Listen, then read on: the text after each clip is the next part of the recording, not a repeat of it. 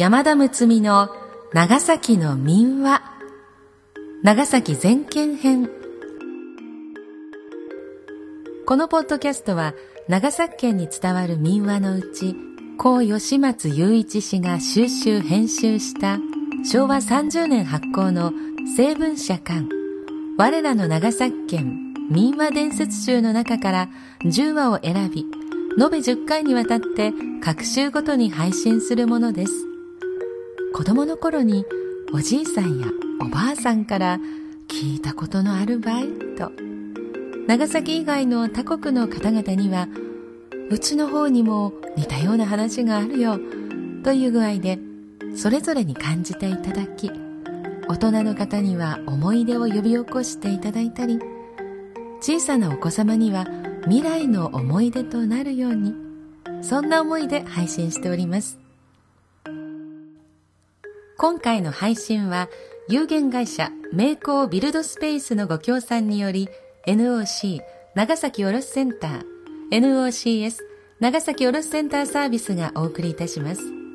読み手は歌の種でありたい歌種の山田睦美です。しばらくの間お付き合いください。今回も大村地方の愉快な主人公関作さんにまつわるお話です。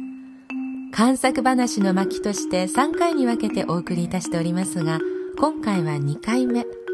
赤切れの殿様と、店舗線1枚の2つお話をお届けします。なお一部原意を損なわない程度の言い換えなどの編集を行っております。あしからずご了承いただきますようお願いいたします。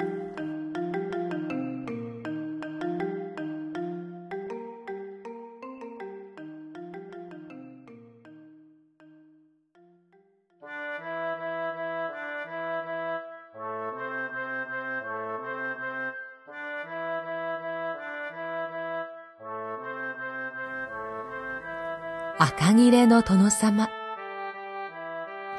住吉公はなかなかの名君で、この殿様の時代にすっかり大村藩はお金持ちになってしまいました。明治ご一新の時、この藩は欧州征伐にも加わって手柄を表し、明治2年、京都の二条城において、維新の手柄のあった藩にご褒美が下った時、薩摩長州の20万石、土佐の4万石に続いて3番目に玉のお声がかかったのは実に大村の3万石でした。このような働きのできる財政のもとを築いたのがこの住吉公でしたので、俗に赤切れの殿様と言われていました。自分から手足に赤切れのできるほど働かれたという意味です。だから仕事にはなかなかやかましい方でした。この住吉港が二の丸、今のボートレース場のあるお城の裏側に隠居所を作ることになりました。そこで、時々妊婦たちがお庭を作っている現場に現れて、あの木はここへ植えろ。石はあそこに立ててはいかぬ。と口やかましく小言を言いました。これには土工や植木屋もすっかり弱りきっていました。関作さんはこの時現場監督を仰せ使って毎日来ていましたが、ある日、あまりのことにそれを見かねて、わりゃあなんばやかましゅう言うとるか、帰れバカと大声でわめきました。真っ青になったのは家来たちです。殿にあんな雑言を吐いて、関作は今に打ち首。わしらもお役目不行き届きとあって、どんなお叱りを受けるかもしれない。と、殿様がその場を黙って引き取られてから、関作をそっと物陰に呼んでなじると、関作さんは、ありゃあ、上皇人の徳松でしたわ。殿様があぎゃんところへ来らるもんですか。と平気な顔をしていました。さすがは名君住吉公。その後、何のお叱りもありませんでした。殿様を馬鹿者扱いした者は、観作さんばかりばい。と、噂されました。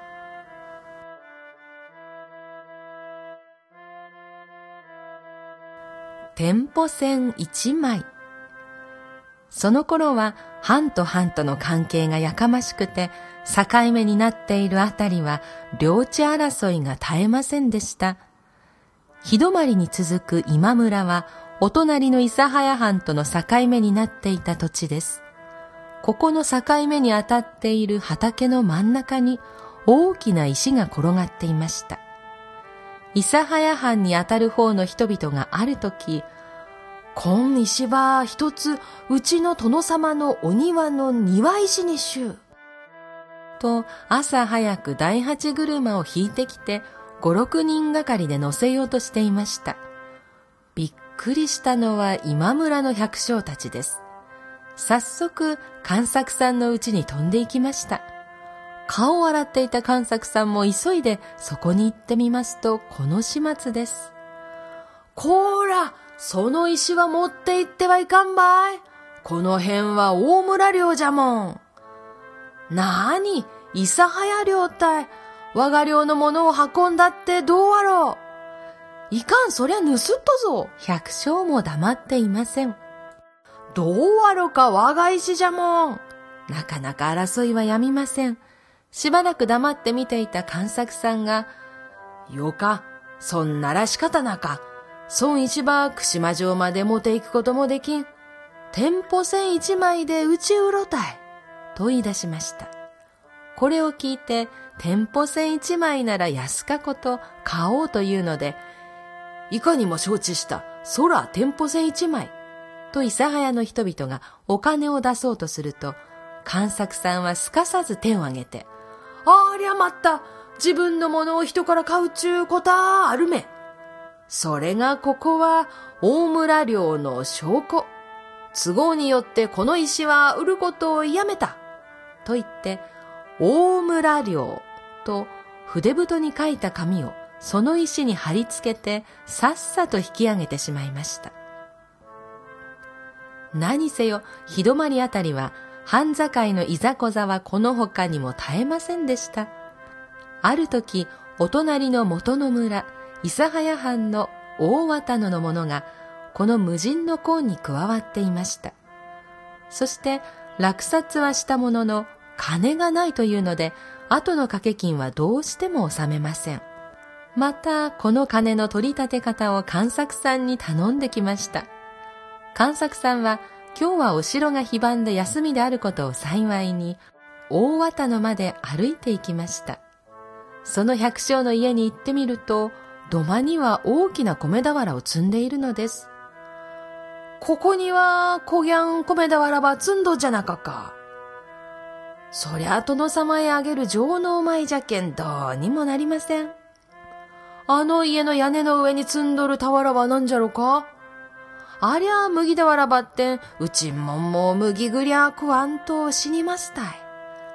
関作さんは前の田の中に転がっている大きな石に目をつけました。あの石ならもろうてよかろう。石なら構いません。よし、あれを縛らんばならん。竹四本としめ縄ばくっちょ。こう言って青竹四本としめ縄を持ってこらせると、その大石のぐるりの四方に青竹を四本立て、それにしめ縄を張り巡らして、白紙に、ここのところ大村丹後の神の領分なり、と書いて、その石に貼り付け、いつ時預けとく、こう言い残し帰っていきました。やがて、このことは、元の村の庄屋の耳に入りました。あそこが大村領とはけしからんと飛んでいったが、百姓に話を聞くと、すっかり事情が分かってしまいました。庄屋は慌てて今まで滞っていた掛け金を耳を揃えて日止まりの方へ持って行きました。5月になって、梅雨の雨が毎日毎日しとしととけぶりながら降り続きます。関作さんはうなぎ釣りが大好きで、鈴田川の川尻へいつもうなぎ釣りに出かけました。今日は一つ場所を変えてみよう。こう思って、釣り竿を担ぎ、カゴを持って松山の津水川の方へ行きました。川の中に入って、しきりにうなぎの穴を探っていると、川岸を通りかかった人たちがこれを見て、こらーよその藩のもんな来て釣っちゃいかんぞと怒鳴りました。関作さんは振り返って、この雨でな鈴田川のうなぎが大層流れ込んできとるけん、釣りよっとたい。よう見とんなっせ。と言って、なおも穴を探し始めました。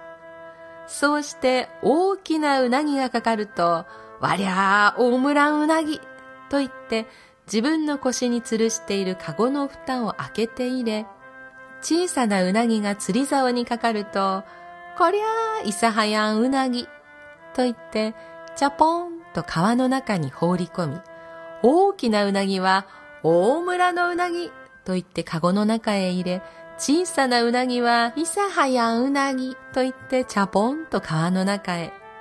こうして見ている間に、かごいっぱいうなぎを釣って、さっさと家へ帰って行ってしまいました。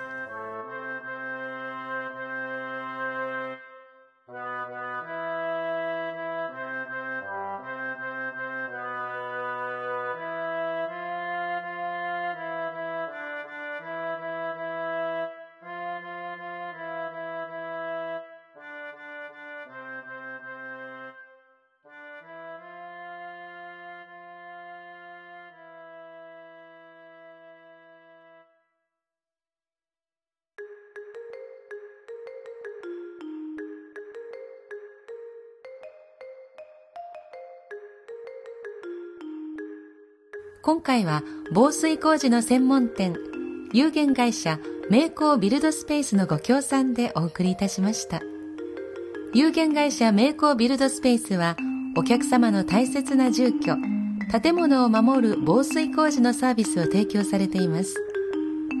長年にわたって培った確かな技術が評判の経験豊かなスタッフが場所や状況に応じた適切な防水工事、塗装工事をご提案。小さなひび割れも見落とさず責任を持って施工いたします。雨漏り、漏水にお困りの際は、有限会社名工ビルドスペース。電話095-842-5088へお気軽にお電話ください。次回配信は、観作話の第3回、清正公廃陵の槍、日止まりの付け上げ、天ぷらのお話をお届けする予定です。最初のお話は、いざ勝負と、あわや切り合いか。そこでとっさのトンチで、関作さんは窮地を脱します。やれやれ。次のお話は、とっても辛い漬け揚げ、天ぷらが登場。茶目っ気たっぷりで、関作さんはリベンジを果たしましたとさ、というお話です。なお朗読本文には差別的と取られかねない部分を含むこともありますが伝承されている民話であることを新釈しその味わいを残す意味から必要な言い換えなどはありますがほぼ原文通りに朗読しております。ご了承いただければ幸いです。頭の回転の速い人っていいですよね。観作さんへの憧れが私はどんどん増しています。窮地に立った時にこう本当にウィットに富んだトンチが効いて、えー、そこを脱出することができてみんながこうにっこりああしてやられたみたいにこう持っていける方法ってあるんですね。真っ向勝負で切り合いにならなくてもいい、えー、知恵が湧けば、えー、するりと問題は解決する。そういうことを観作さんに教えていただいています。ああ頭の回転が速くなりたい。知恵が欲しいなという春です。それではまた次回までさようならうたた寝の山田睦美がお送りいたしました。次回までさようなら。